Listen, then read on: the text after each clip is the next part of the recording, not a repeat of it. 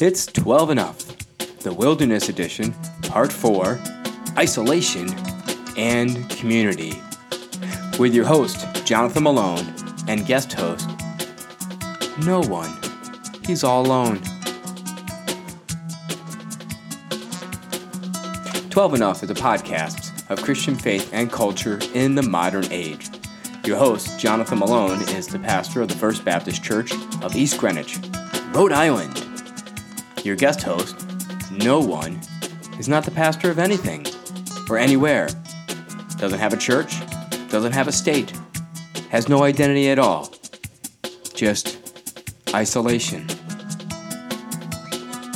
This podcast is brought to you by Community. A lot of people gather together pretending to like each other, acting as if everything goes okay, while just under the surface there is so much rage and animosity and anger.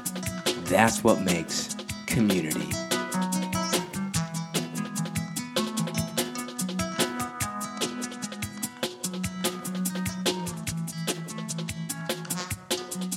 And we're back. Uh, this is another one of the wilderness editions of the 12 Enough podcast. I know you're you're probably off of that. You're still riding that high from the live show that that you listened to, and maybe you just listened to it again. It was really a great show. I, I wouldn't. I would totally understand if you listened to that show at least five, ten, fifteen times. I mean, really was good. And maybe after that, you're saying, "All right, Malone, what do you what do you have next? Do you have more great guests? Do you have another live show, another panel, another brilliant uh, episode?" Nope, I've got another Wilderness edition. Um, I've been doing this now. This is the fourth one, and these are uh, me telling about my experience in the Adirondacks a couple of, years ago when I was on sabbatical, and um, you know I've written a lot about it, and I want to share. And I haven't gotten any negative comments about them. I've actually gotten some positive comments, positive comments about them. I can talk to. Uh, so that gave me enough to say, keep doing this. Don't stop. Just keep going. So I'm not stopping. I'm going to keep going. And we've heard about preparation. Uh, we heard about anticipation. We heard about frustrations. So today we have isolation. Isolation and also people. So I hope you enjoy this episode of the people I met and what it was also like to hike by myself. And, uh, you know, listen, you know, maybe listen with a friend, maybe listen with a couple of friends, or maybe listen by yourself. Either way, enjoy.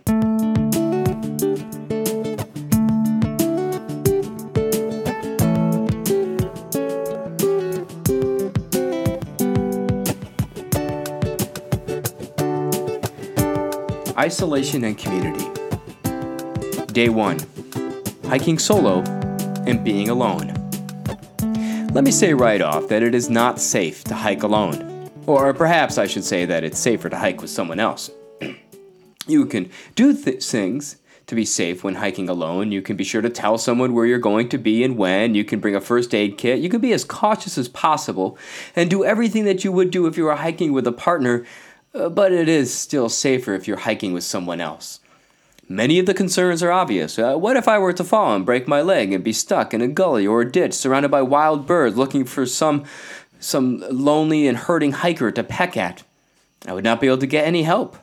I would not have any ra- anyone around to take a picture of me being ravaged by wild birds, and that's something that would really trend. I would be alone, screaming, evoking the Greek myth of Prometheus, and no one would be there to give witness to my epic suffering or, or to help me. It's good and safer to have a partner. Two heads can sometimes keep each other cool in difficult situations, can support each other and help each other in difficult moments. It is always safer to hike with someone. Yeah, I know all of this, and yet I still feel the pull to the solo hike.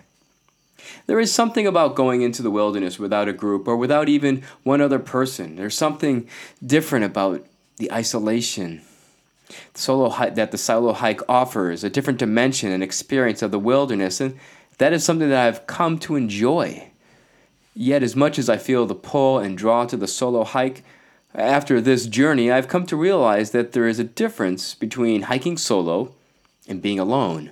Hiking solo is great because you can go at your own pace. On the trail, it is easy to get in a groove. It is easy to find that flow, that sense that you are moving and the trail is just moving and your feet seem to know where to go and your body knows what you do and you do not have to really think about what is happening. Your mind is free to wander and enjoy the internal the eternal moment of the hike.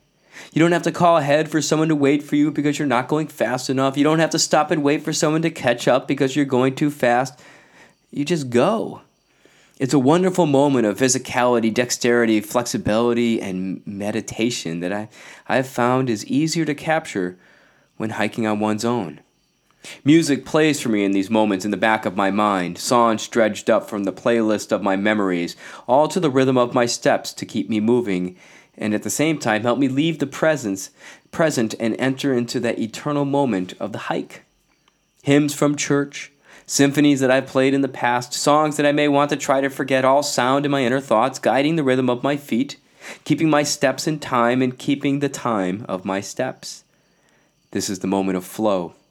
It is the moment of Zen, and it is the moment when I am separated and flying.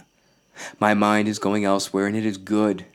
I find that I am able to experience a trail in a different way, moving in a rhythm that keeps with the jumps, the pauses, the ducking, and the careful steps from stone to stone. This is good, but only for a certain amount of time, and thus one of the challenges of hiking alone emerges. There is no one else to be a voice of reason crying out for a break or a rest. And while my mind loves to wander, my mind loves to muse, to be unshackled, my body wears down and wears out. The physical strain and demands begin to overweigh the benefits of hiking and the benefits of the hiking flow. Eventually, I start to get tired or get sloppy, or I start to move too quickly and get sloppy, and sometimes I miss my footing and fall. Sometimes I fail to crouch down low enough and hit my head on a branch or a rock. Sometimes I start to miss things, and the possibility of getting hurt increases. This is when I start to realize that it is not good for me to be alone. I need someone to pull me back to reality. I need someone to call me back to the reasonable pace. I need someone to say that it is time to take a rest it is less safe to hike alone, and yet I still find great joy in the solo hike. When I am by myself, I find that there is a joy in going through my morning routine at my own pace. I have no one to converse with, no small talk to pass the time. Instead, I have the pattern of the morning. I have the sounds, the smells, the tastes, the textures, all adding to the routine. The sound of the fire lighting on the stove, the force of gas pushing the heat onto my pot for water has a romance to it.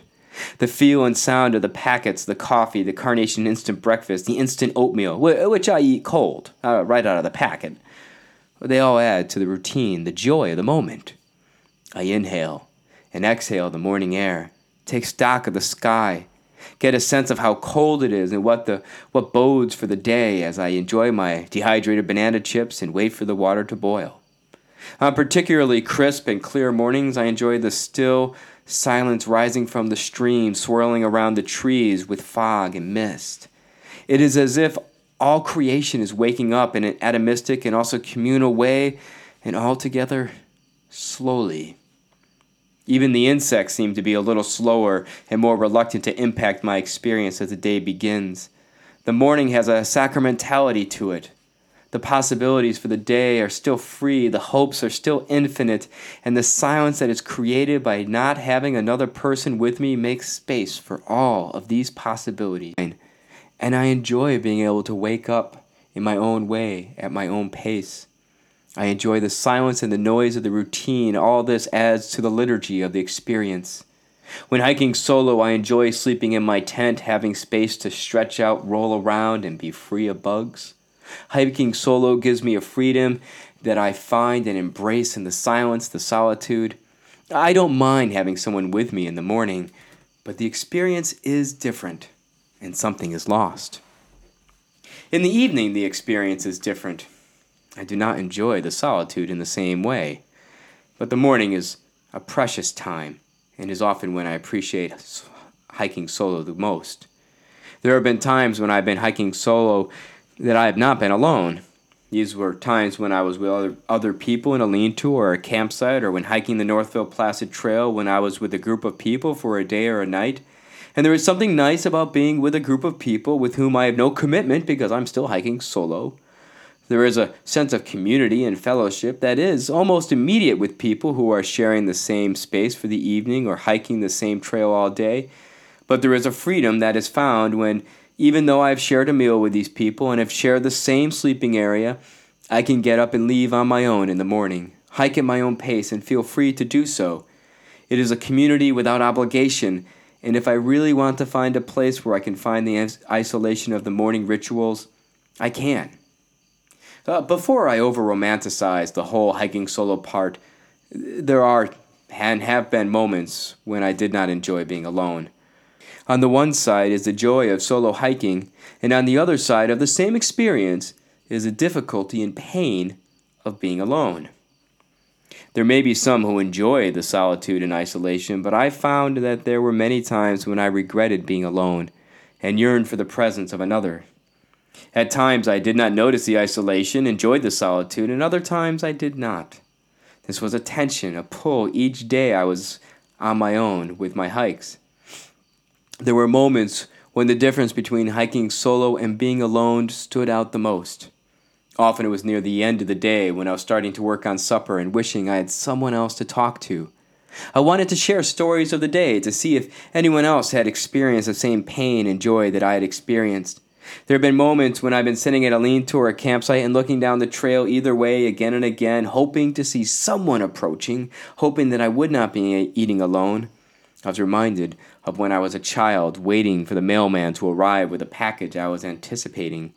No matter what I was doing, I had to keep running to the front window to see if the mail had yet arrived. My mind was pulled between what I was doing and what I hoped for. I was making dinner, setting up camp, and still looking and hoping and anticipating. It's not that I was scared to be alone, although the night sounds can be a little creepy. I just wished for company. These were moments when I was hiking solo and was alone, and when the difference was most noticeable. Perhaps the hardest moment, the moment when the pain of isolation was deeply felt, was halfway on the Northville Placid Trail. I had been hiking solo for four days and I was feeling lonely. It had been a difficult hike thus far. It had rained for the first two days. The insects were unrelenting. I had been pushing myself more than I probably should have, and my body was in a lot of pain. And by the fourth day, I was not in a happy place. And then, in the middle of the night, when I woke up to go to the bathroom, my glasses broke. There was no trauma or impact that caused my glasses to break. They just fell apart in my hand. But as my glasses fell apart, my whole reality fell apart as well. My immediate reaction was that things were going to be awful, that I was going to have to get off the trail, that this was the worst thing that ever happened, and I was disheartened. I managed to temporarily, temporarily fix my glasses with tape and knew that I would now be the coolest kid on the trail, uh, but that was not enough to fix my to lift my spirits. I was hiking with extreme caution, hoping things would not get worse. I was already hurting, pushing my body much more and further than I should have, and to wake up in the middle of the night and find my glasses broken, and to not even have a cool story to accompany the break, they just broke. Cheap glasses. This was a blow. The next day I was feeling beaten down. The insects were bad. The blisters were unrelenting. The pain would not leave, and I was hurting. I wanted to find someone to connect with, someone to talk to, walk with, someone I could bitch and complain with, and to remind me of my own humanity. On this fifth day of my hike, beyond finding a respite for my sore muscles and blistered feet, I yearned to have a good conversation. Like most days, I started early before the people camping nearby, the people in the site across from me, and others that I walked past. I started early and told myself that it was so that I could get a lot of miles in before the day was over. But that early start added to my experience of isolation.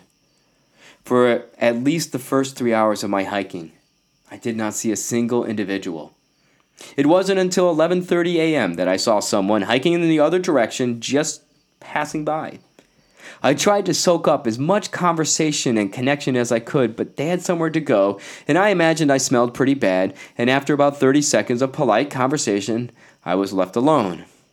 The bugs were out, I was tired, it was getting close to lunchtime, and I did not want to stop.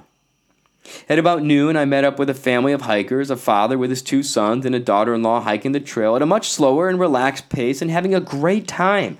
They were looking forward to an evening at a campground, showers, steak dinners with plenty of libations, and I wondered what it was I was doing on this trail alone.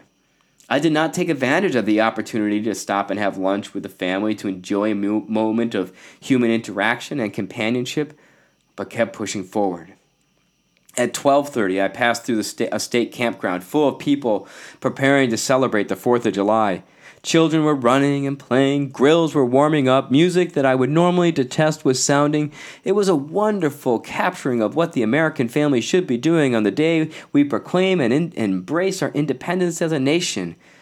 And I was wondering what I was doing on this trail, making my way through a state campsite, passing by other hikers, and feeling alone.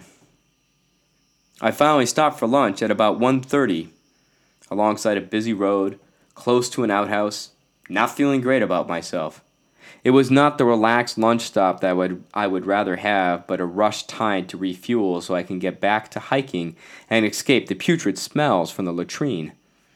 By this time in the day, I had adopted an urgency to move without a real reason to do so. I had begun to get angry and bitter, to embrace the solitude that I did not desire at the be- beginning of the day. I had begun to hate what I was doing and I had just wanted to get as much of the trail done as possible. Most days the goal was to make it to the next day that I had planned then and then to stop for the night, but now the plan was to go as far as I possibly could. A few hours later I passed a lean-to that I had planned on stopping, O'Neil, O'Neil Flow, but I did not want to stop. I barely took note that I was going by what was supposed to be my stopping place for the night and pushed forward. My demeanor had become terse, angry, and resolute as I continued on the trail. I did not want to be by myself with myself and my thoughts and my loneliness, and if I stopped at this lean to, I would have to come face to face with my anger and malcontent, and kept going. I did not want to think about the possibility that if I stopped and stayed at a lean to, it would ver- be very likely that I would eventually meet someone else. I did not want to be alone, and yet I needed to be alone. One hour later, I came to another lean to, right next to a lake, next to what was supposed to be a great beach at Tirrell Pond. I did not want to stay. Previously that day, in the quick conversation that I had, a hiker going the other way urged me to spend the night at this lean to. He spoke very highly about the beach, extolling how great a place for swimming it was. I would have very likely had a wonderful evening by the water, enjoying the area, and may have even encountered other hikers, but I did not stay. It was only four o'clock, and if I stopped, I would have to spend I would have hours to spend at the site without the repetition of the hike to distract me from myself.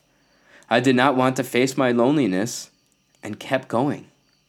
I passed another campsite with a chair right next to a river, the Salmon River campsite, inviting me to stop, sit in the chair, enjoy the moment, stay for the evening, but kept going. I had begun to tell myself that I can go until 7:30, 8 o'clock at night, have supper, go to bed, and I would wake up early and start all over the next day. I had adopted a kind of thinking that said that I could just hike all day without much break, sleep for a few hours, then repeat the process. And this way, I would be done with the trail quickly and would no longer have to feel so down about being alone. I would become a hiking machine that did not look to enjoy the wilderness, did not look for stillness or the peace or the beauty, but just to win, be victorious, to control, to dominate creation. This is not great thinking. And it is the kind of mentality that can become dangerous. And part of me knew this. Yet I did not want to stop and face the demons of my isolation. I only wanted to be done and out of the wilderness. At about 5:30 p.m., I realized that I was starting to hike in a way that was stupid, and I needed to stop. I was running from myself. I was pushing myself more than I should have been, and I was running the risk of tripping over something, running the risk of pushing my body past what be, would be safe, and I needed to stop. I don't know why it was that I began to soften and change my mind, but I realized that I needed to stop. I started to look for a good place off the trail to set up camp. I would walk by something that might work, but for some reason or another decided it was not good enough and kept on hiking. Yeah, all I needed was a place to set up my tent and a good source of water, but I was still not ready to stop. I was still pushing myself, even as I was realizing more and more that I really needed to stop. The conflict was internal, but was not easily accepting resolution. It was then that the trail broke through the trees and opened up into a meadow with a slow, patient, and beautiful stream cutting through the tall grass. The sun was low in the sky, falling upon the grass, reflecting off the stream, and I realized this was where I needed to stop. In the expanse of the meadow, I found that my mind cleared, that I was able to think rationally, and I stopped. There was a small place in the woods just before the meadow where I could set up my st- tent and still had the cover, cover of trees to keep the wind and rain at bay, but I could enjoy my suffer, supper on the rough hewn bridge over the stream. I could watch the sun set behind the trees, enjoy the peace and stillness, and maybe come to some sense of why it is that I was running from my own isolation. This is where I would stop and look at my demons directly. I had not found an, an official campsite, but it was an inviting place for me to spend the night. And because it was not an officially sanctioned campsite, and because I was deep in the wilderness, I knew that there was a very high chance that I had found a place where I could be sure I was not going to see a single person. I was going to be alone. I had been pushing myself because I did not want to be alone, and where I decided I needed to stop was where I was sure I would be alone. After a good supper on the bridge, accompanied by one snake and tall grass and some birds, I stood on the bridge, looked around, and wondered aloud, What is wrong with me? I asked it softly. I demanded it loudly. I listened for an answer. I was hiking solo and had all the freedom in the world, and yet I was pushing myself to make the mile so I could finish the trail a day early, and realized that I was now not just hiking solo, but was hiking alone. I was in the woods, away from all the distractions that I said I wanted to avoid, and yet I was not content. I was looking to connect and find distractions. I even tried to get cell phone service for a moment out of desperation so I can post, post my frustrations on social media and connect with the world. I was in a beautiful place, watching the sunset surrounded by tall green grass and the forest beyond. I was exactly where I said I was going to be all summer. I had been working and striving to get to this place. My congregation, my family had sacrificed much so I could get to this place, and I did not want to be here. What was wrong with me? I do not like to be alone. I like to be solo in my hikes. I like to feel like I am free, like I can go where I want at a pace that I want, but I do not like to be alone. This was a realization that I had to embrace and struggle with. As much as I like to hike without others, I do not like to be alone. This realization is confusing and frustrating. One of the reasons that I go into the wilderness is to find a space where I am separate from civilization, and yet I find that I still yearn the presence of others. I go into the wilderness to be alone and find I do not like it. Such a realization I encountered at a less intense level in the high peaks where there are scores of people on any given day. It is rare to find an evening site that is not shared by someone else, but there were a couple of evenings that I was completely alone. The weight of the isolation was not as heavy as I met many people in the mountains during the day, yet on this seven day trip through a much less visited area of the Adirondacks, it was not as common to encounter people. The interactions that I had were fewer, adding to the weight of isolation. I was almost halfway through the summer journey, and the initial joy of being in the wilderness was beginning to wear off, and the intensity was beginning to just wear.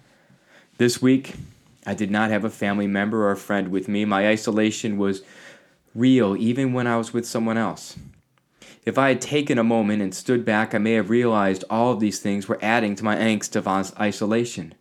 I may have realized that I was in a vulnerable position, that I really should have stopped and spent the night in the lean to miles back where there was a possibility that I would meet someone and break the despair of isolation.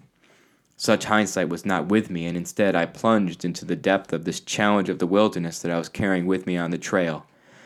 I did not want to be alone, and I had done everything to ensure and guarantee that I would be alone.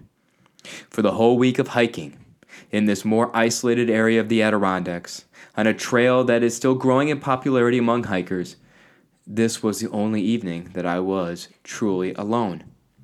This was the only time that I was not sharing a campsite or a lean to with anyone else, and I was face to face with my discomfort, with my isolation. I chose my isolation for the evening. I embraced it as I went beyond each campsite. I deliberately decided to go deeper into the pit, into the hole of my own discomfort, and to stay in that place. I decided to face myself and to come to some kind of terms with my own sense of discomfort and struggling. After my supper, after I cleaned up, I stood on the bridge, looked at the grass, the hues of sunlight illuminating various blades, the stream flowing, flowing calmly, and wonder aloud what it was that I was wrestling with. There is a great tradition in Christianity of people wrestling with demons and angels. Jacob wrestled and received a changed name. Athanasius wrestled with demons and emerged black and blue, but with a purity of resolve. I did not have a demon or an angel to wrestle with, but only myself. But the struggle was and remains real, and I knew that I was starting to find the deeper wilderness that I needed to wrestle with. I stood on the bridge and reserved, resolved to look and not flinch. I resolved to stay with this demon of mine in the hope that I would emerge with something to show for my anxiety and despair. I did not have a revelation, a shout from the heavens telling me to stop complaining and to be thankful for what I had.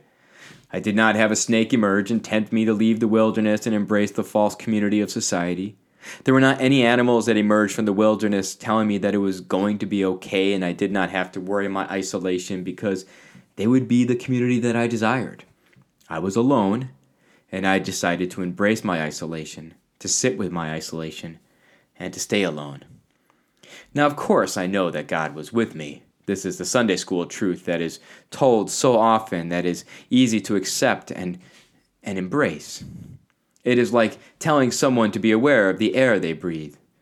We actually have to work to be to be aware. In that isolation, I did not feel as if God was present. I was not breathing the spiritual air of that basic assurance, and it hurt. I was in a place where I could not stop and listen and breathe and be aware of what my Sunday school school teacher had told me again and again that I was not alone. I was at a place where it was not easy for me to be still. I wanted to pace along the bridge, to keep looking at the forest, to see if someone might emerge, to find some kind of escape from my loneliness. My anxiety was turning to anger, because this was not how I was supposed to feel. I was not supposed to be torn and pulled, and it did not feel as if God was present. I set my timer for five minutes. I needed something to keep me still, to make me focus, and to keep me from just pacing back and forth on the bridge. The timer created space for me to stop. The timer opened up a place for me to step out of the frustration and into the moment when I might be aware of what was happening. I sat down on the bridge, allowing my feet to dangle over the stream, resting against one of the logs that created a rail for the bridge, and tried to focus more on where I was on what I was feeling and experiencing and where my thoughts were going. I breathed. I looked around. I listened. I let go of the thoughts that said I needed to be somewhere, that I needed to be off the trail with my family. They would be okay. I let go of the thoughts that said I needed to be claiming and articulating a deep understanding of who God is and what God is about. I'm never really going to understand or figure that out. I let go of the thoughts that were pushing me to be someone that I thought other people wanted to be. I cannot be the conservative pastor who preaches against certain people and for a specific reading of the Bible. I cannot be the liberal pastor who is at every rally, every protest, and will keep Jesus silent for the sake of inclusion. I cannot be the homeowner who will manicure their lawn, spend many hours and even more, do- more dollars on projects and beautification. I cannot be the father and husband who will take his family on lavish vacations, who will dote his family with gifts but never be present. I breathed. I listened. I started to really experience and embrace the isolation from all the expectations. When I step away from all that pushes me to be someone or something, I am alone. I was alone. I am alone. For that moment in time, that moment when I delved into the deeps of isolation that was hounding me, demonic in its demands, I found beauty. In the stillness and the wonder of the place, I had found beauty. I did not think that this could happen anywhere. Such beauty is not found in my home or on a city street. I needed to be at that spot, deep in the wilderness, in a place where nature is saying and showing how the world should be. I can find beauty elsewhere, but in that moment, in, in the pains of my isolation, I needed to be on the bridge, in the open field, over the stream, surrounded by the forest. I needed the beauty that only creation could offer. I breathed. I listened. I let go. And, and for a moment, for a fleeting break in the infinite, I had a sense that I was in the presence of the Holy Other and did not feel alone. For a moment that lasted as long as it needed to, and that continues to last, I was able to brush up against the hope that I am not alone, and that gave me comfort. On this side of the journey, I look back on that moment and realize that as much as I could see the beauty and all of nature around me, I was missing something more. I shrove myself of the expectations that I was carrying. I had, for three months, fasted from the demands and distractions that the normalcy of life imposes, even the life of a pastor. I was alone, isolated in the wilderness, and while I could see the beauty all around me when I looked at myself without all the demands and burdens, I do not know if what I saw was beautiful. I listened. I breathed.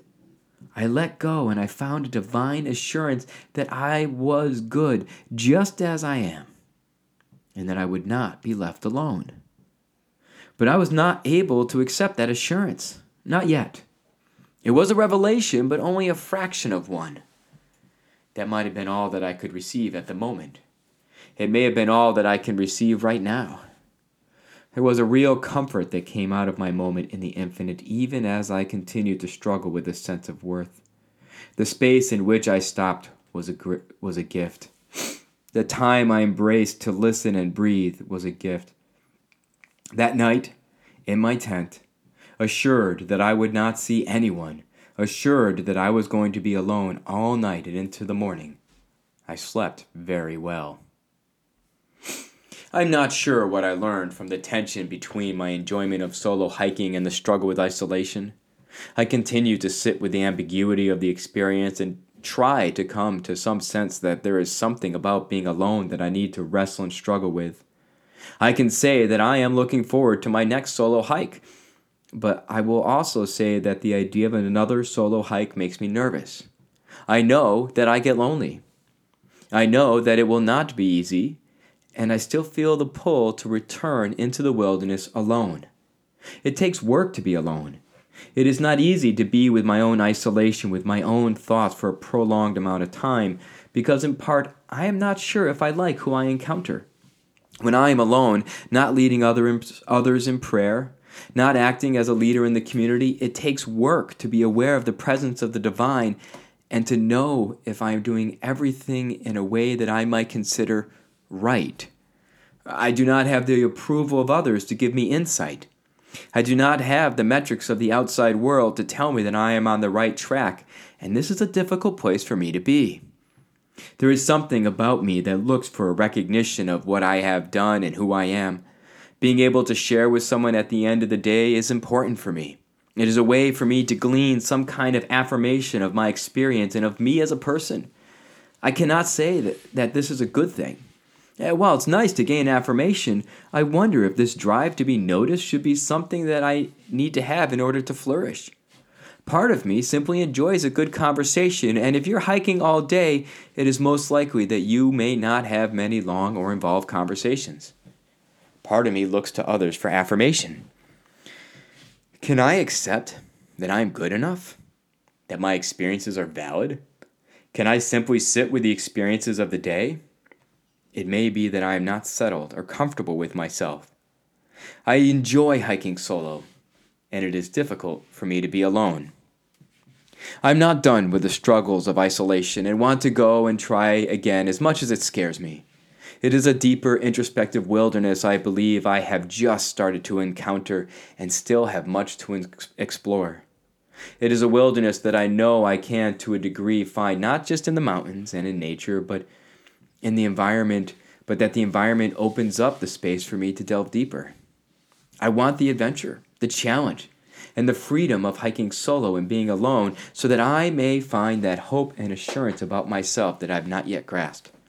I want to go deep into the isolation so that I can find a peace in being alone, so that I may find and love myself. From St. Teresa of Avila, read on the top of Dix Mountain. Give me the grace to recollect myself in the little heaven of my soul where you have established your dwelling. There you let me find you. There I feel that you are closer to me than anywhere else, and there you prepare my soul quickly to enter into intimacy with you. Help me, O Lord, to withdraw my senses from exterior things Make them docile to the commands of my will, so that when I want to converse with you, they will retire at once like bees shutting themselves up in the hive in order to make honey. St. Teresa of Avila.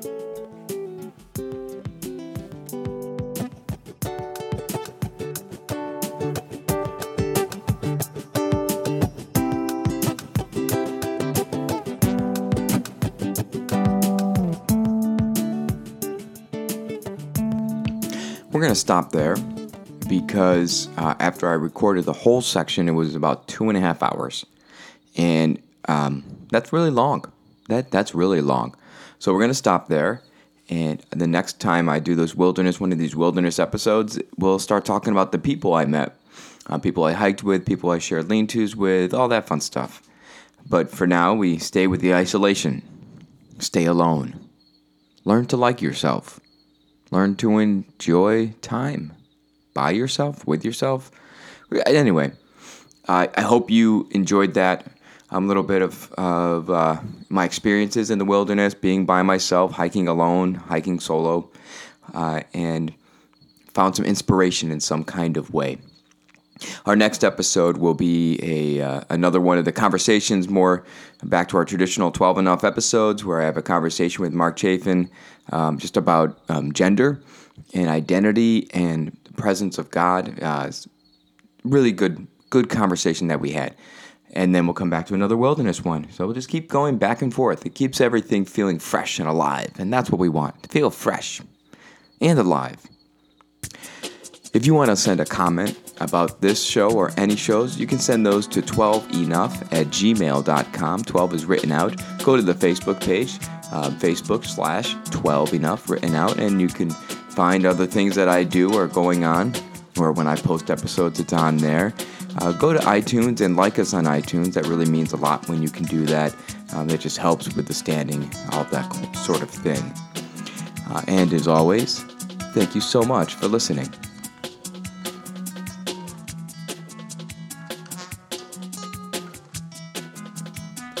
12 Enough is a podcast about Christian faith and culture in the modern age. Your host is Jonathan Malone, the pastor of the First Baptist Church of East Greenwich, Rhode Island. And no one, no one else was the host. I did this one alone. All the thoughts, ideas, opinions, ruminations, moments of pausing, and moments not pausing do not reflect the pastor, the church, um, the wilderness, isolation, beaver dams, snakes, or anything else of that nature. These are my own ideas. This is my podcast.